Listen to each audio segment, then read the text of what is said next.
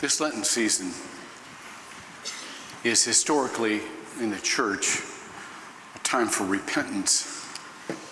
And that is to say, to get out of our lives that which stands in between us and God, or that which would replace God in our lives.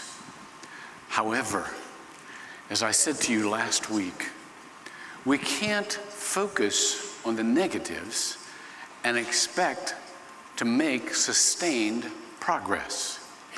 The focus isn't on the sin, the focus is on God. That's why we have usually a Lenten study that's focused on God. And so Lent is not just for repentance, it's for refocus. Now, let me tell you something interesting. This sounds like a paradox, and it probably is. There are times when your refocus means you don't get narrower, you get broader in your focus. And let me tell you why that is. Because God wants you to see Him everywhere. Everywhere. Because God is everywhere.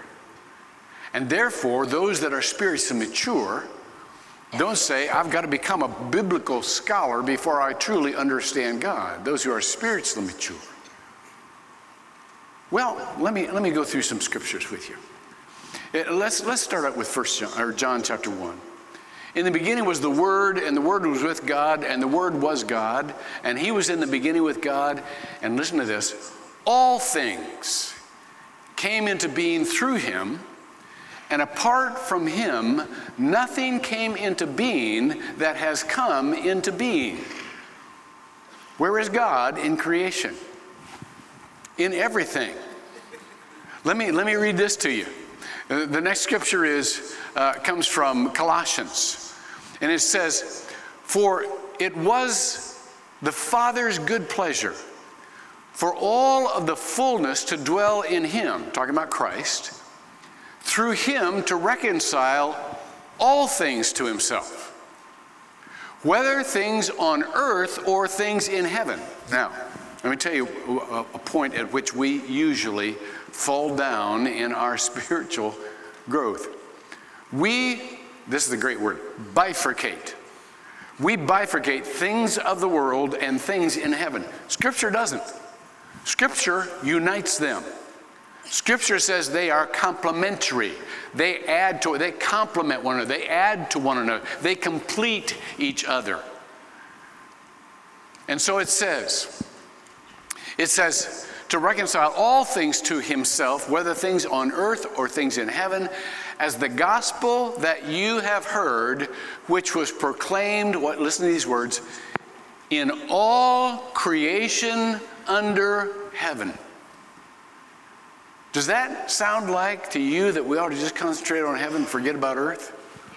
Not if you want to see God. If you want to see God, you got to see Him in the things of the earth. I, I heard a story once about a little boy who, uh, he, you know, kids are concrete. Kids don't get, they don't do abstract thinking. I mean, Piaget, Jean Piaget, one of the great uh, uh, child development uh, psycho- scientists, said most kids aren't even capable of abstract thinking until like 11 or 12 years old. So they got to have things in concrete. And so teaching a kid about God gets a little tricky sometimes. And so there was this one little boy, and he, and he was frustrated that God was invisible. What's that about? So he went to his sister, and he said, You mean to tell me I'll never be able to see God? And his sister says, Well, yeah, you can, but, but I'll tell you, God lives in heaven far away, and someday when you die and you go to heaven, you'll see God. Well, that didn't really satisfy him because kids don't have a great deal of patience. So later on, he went to his mother. And he said, Mama, I, I, got a question for you. I got this. Invisible God. What? You mean to tell me I'll never see God? And his mother said, Well, you know, not in this life. You know, God is a spirit and he lives inside of you. And, and, and sometimes you feel him, and sometimes you sense him, but you can never see him. Well, that frustrated him. But he kind of forgot it. You know, kids, short term attention span, as with many of us adults. Weeks later, he was fishing with his grandfather. They're out on a little rowboat and they're out in the middle of this lake, and it's just a gorgeous day. And the sunset was coming. And it was beginning to set over the horizon, and you know, just beautiful colors of orange and yellow and red. Ah, And his grandfather, who had always walked with the Lord, had this deep appreciation for creation, just pulled in his rod and laid it in the boat and just looked at that sunset. And then something made him look at his grandson, and his eyes kind of welled up with tears. Something in that look reminded his grandson of his question Grandpa, is it true that we will never see God in this life? And his grandfather answered him gently My boy, I've come to a place in my life where I can see almost nothing else. God wants you to come to a place in your life where you can see almost nothing else. Where you can see Him in everything, every living thing, every circumstance. Because that is how you will draw near to God. That's how you will focus on God. We go through this life just mainly trying to solve problems. And so our focus are always on our problems. But yet, there is a kind of faith that in the midst of our problems can still see God. You remember, you remember the, the, um, the the Second Kings passage, where Elisha and his servant, his servant is just unnerved, okay? Full winkers are on the way out. You can take that down now. Put up Second Kings, will you? Um, there you go. Elisha's servant is unnerved because he gets up and they're surrounded by the enemy. They're surrounded by the enemy. And that's all he can focus on. I mean, I mean, think of how many of you, you don't have to raise your hand, but right now you get up every day and basically what you see are the challenges facing you. You see your problems. You think of the pain that you have to go through that day. You're, you're carrying that around with you. You see people who are out for you, and that is your focus. This is with a lot of us, and this is what Elisha prayed and said, Oh Lord, I pray. And by the way, this is one of the greatest prayers you can pray for yourself or anybody else. Open his eyes that he may see. And the Lord opened the servant's eyes, and he saw, behold, the mountain was full of the horses and chariots of fire all around Elisha. Let me tell you something important. You have real enemies surrounded you. You have real pain in your life. You have real problems that are addressing you. But that which surrounds you is surrounded by God. He not only has your back, he has your front. So you you that's what you need to be able to see. That's what all of us need to be able to see. And we do that if we determined that's what we'll look for. There is a, um, a, a, dimension, a, a phenomenon called reticulous activating system, our reticulous activating system. We, we all have it. We all have it. And let me tell you basically what that is. In, in, in, in English, it means that we see what we're prepared to see. It's, it's, it's literally a physical, it's a network of nerves but the network of nerves has been alerted to a certain phenomenon. As soon as I, as soon as I describe this, you're all going to recognize it because you all do this. Mostly, we go through life not noticing things until we have been drawn in a particular way to their attention. I'll give you an example. A long time ago, I had a yellow Jeep. Some of you remember my yellow Jeep. It was awesome, a Jeep Islander. And I can still remember walking around the lot and I go, oh man, yellow. But the boys go, yo, get the Jeep, Dad. So got the Jeep. I thought this is truly unique. Nobody I know, and I don't think I've ever seen anybody driving a yellow Jeep. I drove off the lot. Guess what I began to see? Everywhere.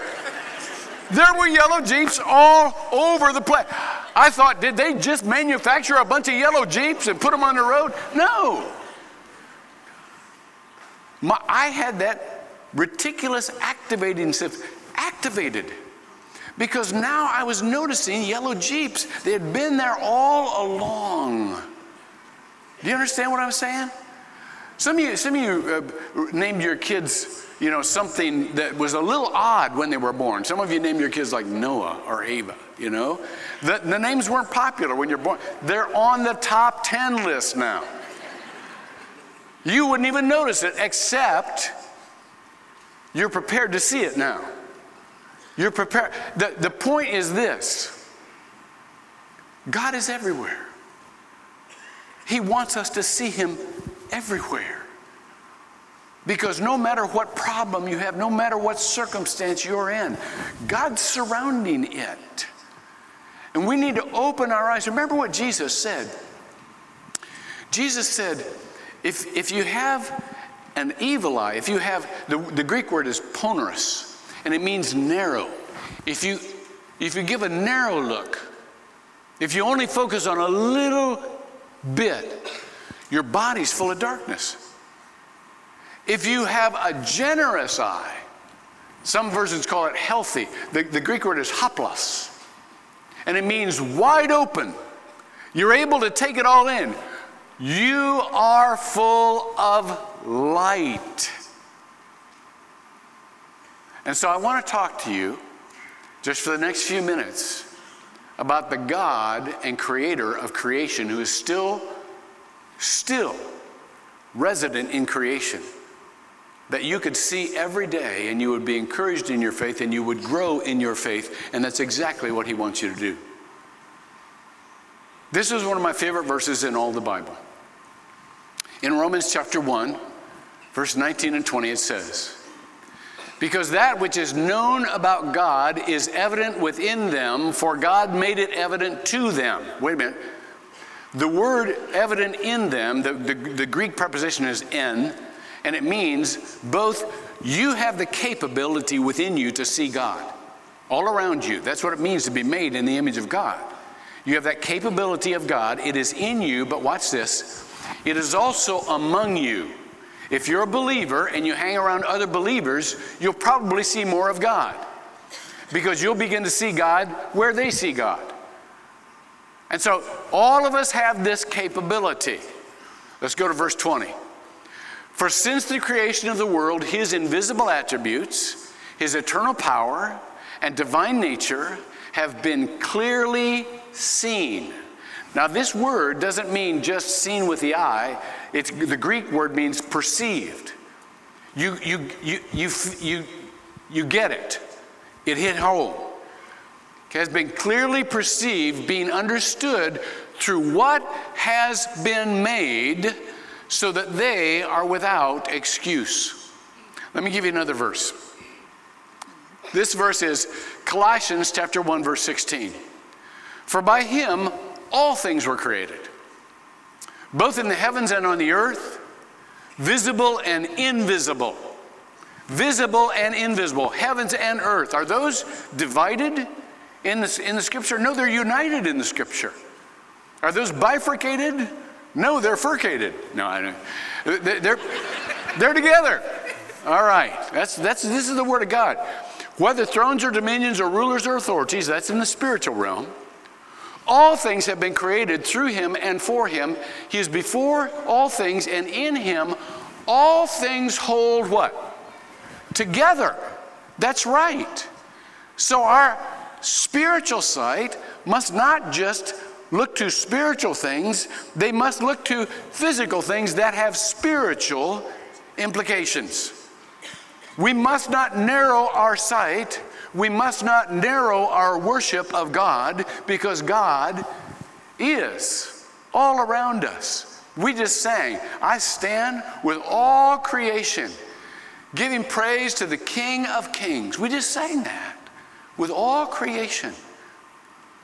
Let me give an illustration of what we do. I heard a story one time about the devil and one of his little demons were walking down a road. And on ahead was this guy, and they were just kind of keeping their eye on him, you know.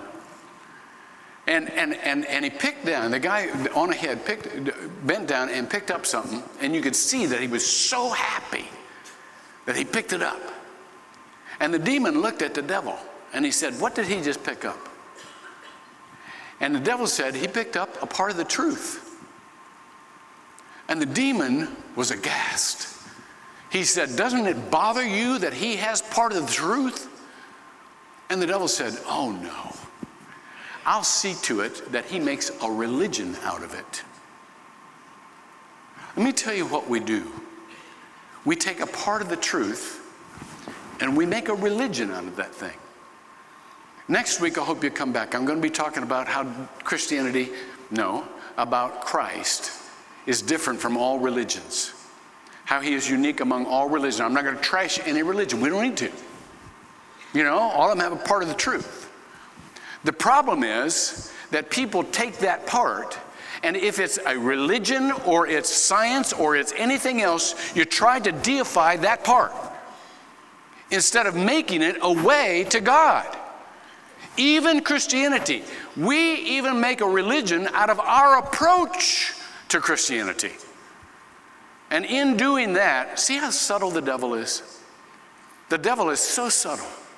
If he can get us to worship anything less than God face to face, guess what? He's won. Do you remember where it says in 1 Corinthians 13 12? For now I know in part but then I will know fully. I look through a gas, glass darkly. Then I will see face to face. Now I know in part. Then I will know fully, even as I have been fully known. Do you really think you have to die to do that? You have to die to perfect it. But you don't have to die to see God everywhere. Now, all of this leads to this point.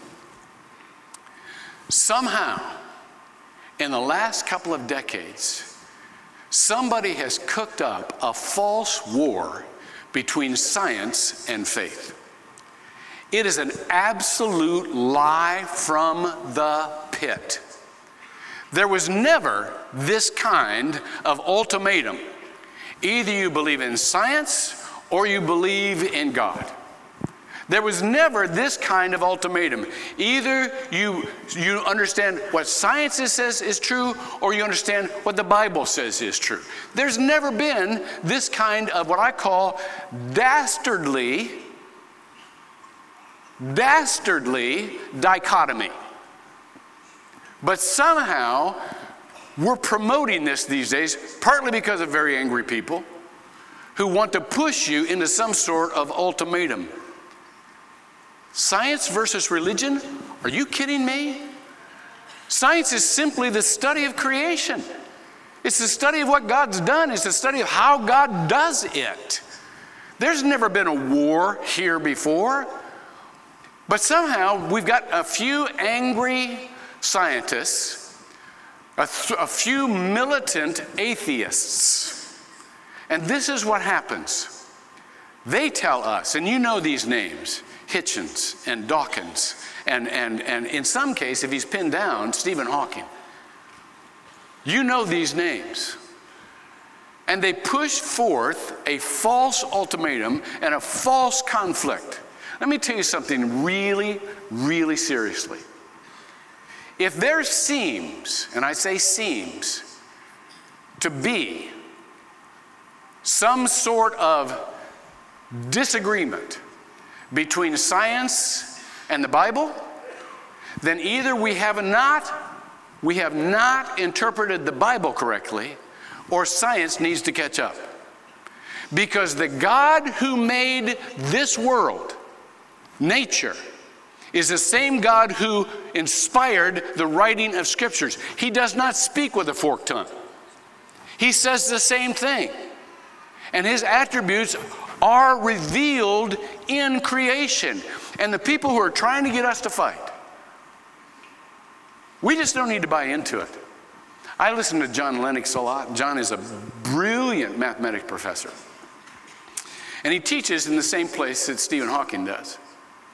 And, and, and, and Stephen Hawking, once the, the journalist came to him and tried to pin him, he said, What do you think of religion? And Hawking says, Religion is a fantasy for people who are afraid of the dark. Oh, I'm sorry, fairy tale.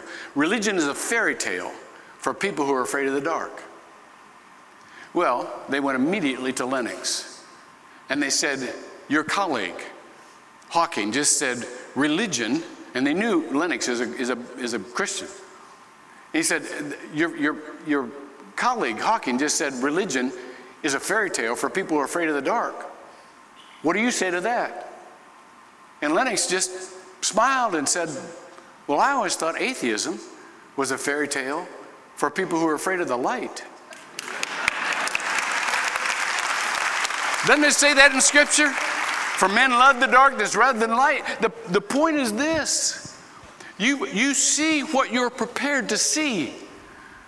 And Jesus never separated the two. Do you know? You go back over Jesus' teaching. What did he use for his teaching? Nature, normal relationships. A man went out to sow, and his seed fell on different kinds of ground. He would use nature to teach about different kinds of spiritual growth. Look at the lilies of the field. Notice the birds of the air. The kingdom of God is like a net dropped that gathers up all kinds of fish. He used normal life, ordinary life, our messed up lives to teach about the depth of the spiritual grace of God. There was brought to him a woman who was caught in adultery. There set a man up who went up on the road to Jericho, who fell among thieves and robbers. He taught in terms of sibling rivalry. There were two sisters who were, who were arguing over whose turn it was to help. You understand? This is all about our lives, our normal lives. But some of your kids are going to universities now, and they're being taught by professors that say, that professors that don't understand Scripture, they're being taught you've got to make a choice. No, God's already made the choice, and the choice is both. I will reveal myself through both. In the history of scientific research, the majority of scientific research has always been propelled and motivated by believers who were trying to discover how God works. And so, therefore, here's what we have to do we have to reclaim this ground, and we have to see God wherever He really is. And He is seen in all of His creation. And if there seems to be some sort of disagreement, God will resolve that disagreement. Now, let me give you just a few a, a, few places where you can where you can go just to be encouraged. There's a, I always want to give you a, a, tool that you can use for yourself. Um, first of all, um, there's a website called God Evidence, GodEvidence.com. Uh, it's a one. Just browse through it. You'll get. You'll, you'll just get encouraged. Now, notice this doesn't say God proof. You cannot prove God, because if you could prove God, you wouldn't need faith. And God wants us to have faith in Him. And so, therefore, this is evidence. There's, there's at least much, as much reason to believe in God as there is not to believe in God, way more reason. And I'm going to give you a few quotes. There's a, there's a spot on that site, um, um, quotes about God. And, and just a piece of that site says this. And let me just give you a few, just to, so you know what we're talking about here. Louis Pasteur said, a little science takes you away from God. You, you, have you ever heard the phrase, a little knowledge is a dangerous thing? And that's what, that's what, you know, these freshmen that are going into these, these biology. Now, I got, I've always loved science. I got to confess it. I'm married to a microbiologist. All right, so I've got kind of have a tilt in this. But my favorite coach in high school was a biology teacher. I love science. I've always loved science. I read science to this day. I'm so involved. I love it. And it just encourages me in my faith. A little science takes you away from God, but more of it takes you to Him. Let me do, let me do this. Albert Einstein. Albert Einstein is quoted for everything. but but you know, Einstein had God after God quote. Now, to be precise, Einstein was not the believer in a personal God like we understand a personal God. But he understood that there was something more. Basically, the world is divided between materialists and people who believe there's something more than the material world. Scientists are in both camps. And Einstein was not a materialist. He, was, he believed that there was something more than the material world. And so, this brilliant man, who once likened believing to a child entering a gargantuan library and not being able to comprehend it, but noticing that there was some order one of his quotes is God does not play dice with the universe. Noticing that there was some order, theorized that there must be an organizer. And so, this is what he said The more I study science, the more I believe in God. Now, I want you to see where that quote came from. The Wall Street Journal, 1997, an article by Jim Holt Science resurrects God. There's no choice that is needed except the choice to understand more of how God made the world and let that be a part of how He builds your faith and how He builds your worship. Give me the next one. This is a guy I know, and he's, he's a, another brilliant man. And, and he says this just as I believe that the book of Scripture illuminates the pathway to God, so I believe that the book of nature. Now, see, now, now I want you to understand this. There are two sets of revelation to the same God. He made two ways to get to know Him. One was specific revelation. Revelation means God revealing Himself. Specific revelation that He wrote in the written Word of God. General revelation that He wrote into all creation. Nature is the way he reveals himself. And so it says the book of nature, with its astonishing details, the blade of grass, the, the conus cedonulli. Uh, uh, uh, conus cedonulli is a, a, a, a, a sea uh, snail uh, that has a, a shell like a cone. Or the resonance level of the carbon atom also suggest a God of purpose and a God of design. And I think my belief makes me no less a scientist.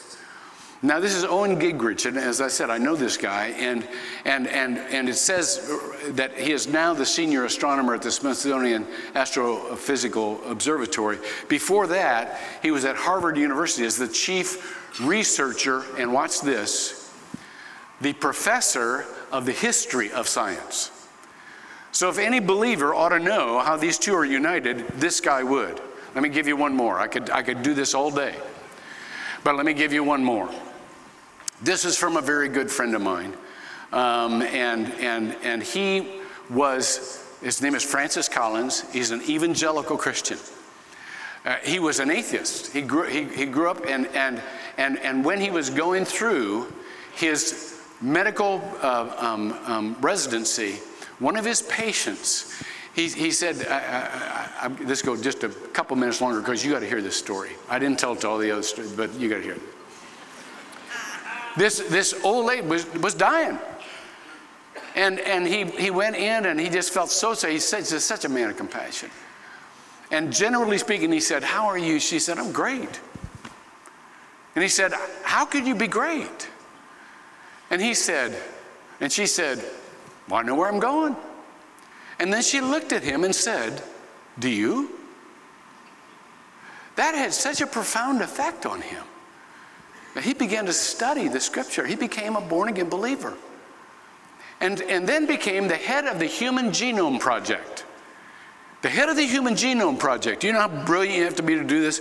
And after he finished that, now he is the head of the NIH, the, uh, uh, the, the National Institutes of Health, which is the largest funder and organizer of scientific research in the world. And this is what he says. I helped him. I helped him. I was one of the pastors that kind of helped him found this organization, BioLogos, because, because we, were, we were afraid for those believing students who went to college and, and, and thought that they had, to, they had to choose between science and their faith. And so this is what it says. I have found, this is what he says, I have found a wonderful harmony in the complementarity truths of science and faith. The God of the Bible is also the God of the genome. God can be found in the cathedral or in the laboratory. By investigating God's majestic and awesome creation, science can actually be a means of worship. That's what God wants for us. That's what God wants for all of us. And so let this season be a time when we not only begin to see God everywhere, but we become understand we're surrounded by people who want to see God. We're surrounded. John 12, uh, chapter, uh, chapter 12, verse 20 says this. Now there were some Greeks among those who were going up to worship at the feast. Greeks uh, that's, that's to, so to say that they weren't normally the, the, the Orthodox religious people. They weren't Jews, in other words. They came to Philip, who was from Bethsaida of Galilee, and began to ask him, Sir, we wish to see Jesus. Do you know there are people around you who want to see Jesus? They just can't. They just can't. But the more you see him, the more they'll be able to as you talk with them. But it's got to be in normal conversations. You're not going to usher everybody into a cathedral to hear from a preacher. You're the preacher. How are they to hear without a preacher? Let me tell you one more story. And then, then we got an announcement for you you're going to love. You're going to love. We've been waiting all week to tell you this.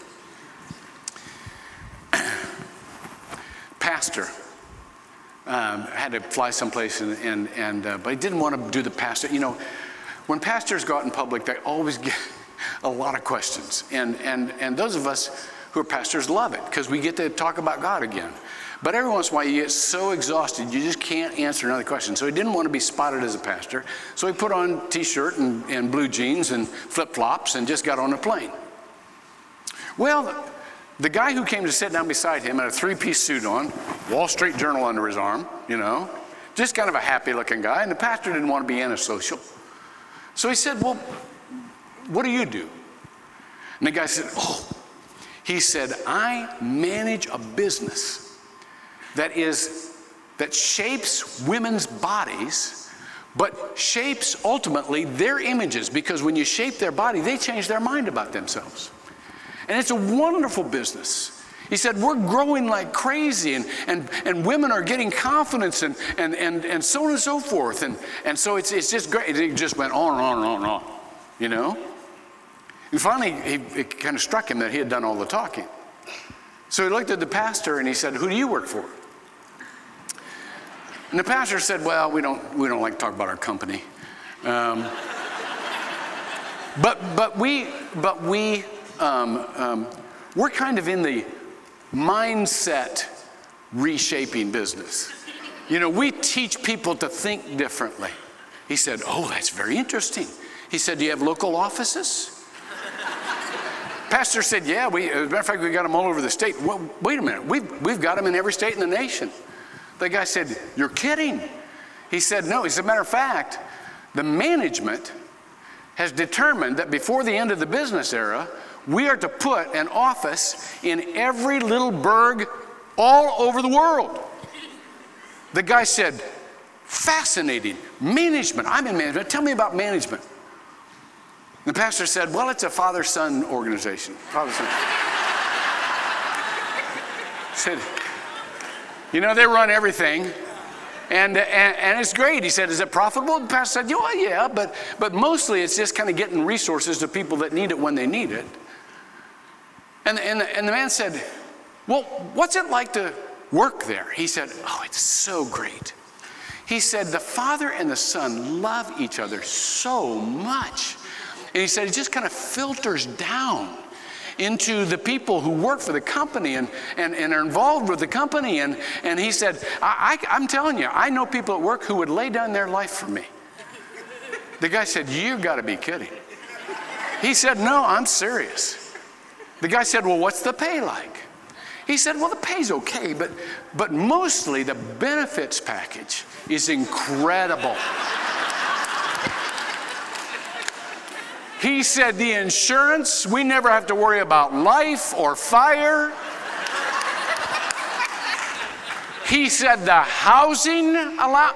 He said, Right now, they're building a mansion for me.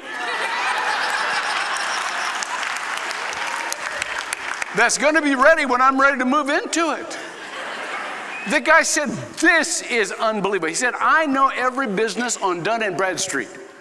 He said, How could there be a business this big and this good and I not hear about it? And the pastor said, I don't know. We've been around for 2,000 years. the guy said, Wait a minute. He said, You're talking about the church, aren't you? Pastor said, Yeah. The guy said, I'm Jewish. Pastor said, So, want to sign up? Here's the point God isn't otherworldly, God fits into your everyday conversation. And you got to be able to see Him in everyday terms, or you'll miss noticing the very God who wants to live every day with you. Pray with me. God, thank you for this word. Apply it to our minds that we might not grow shallow, and to our hearts that we might not grow cold, and to our eyes that we might see you wherever we look. In Jesus' name, amen.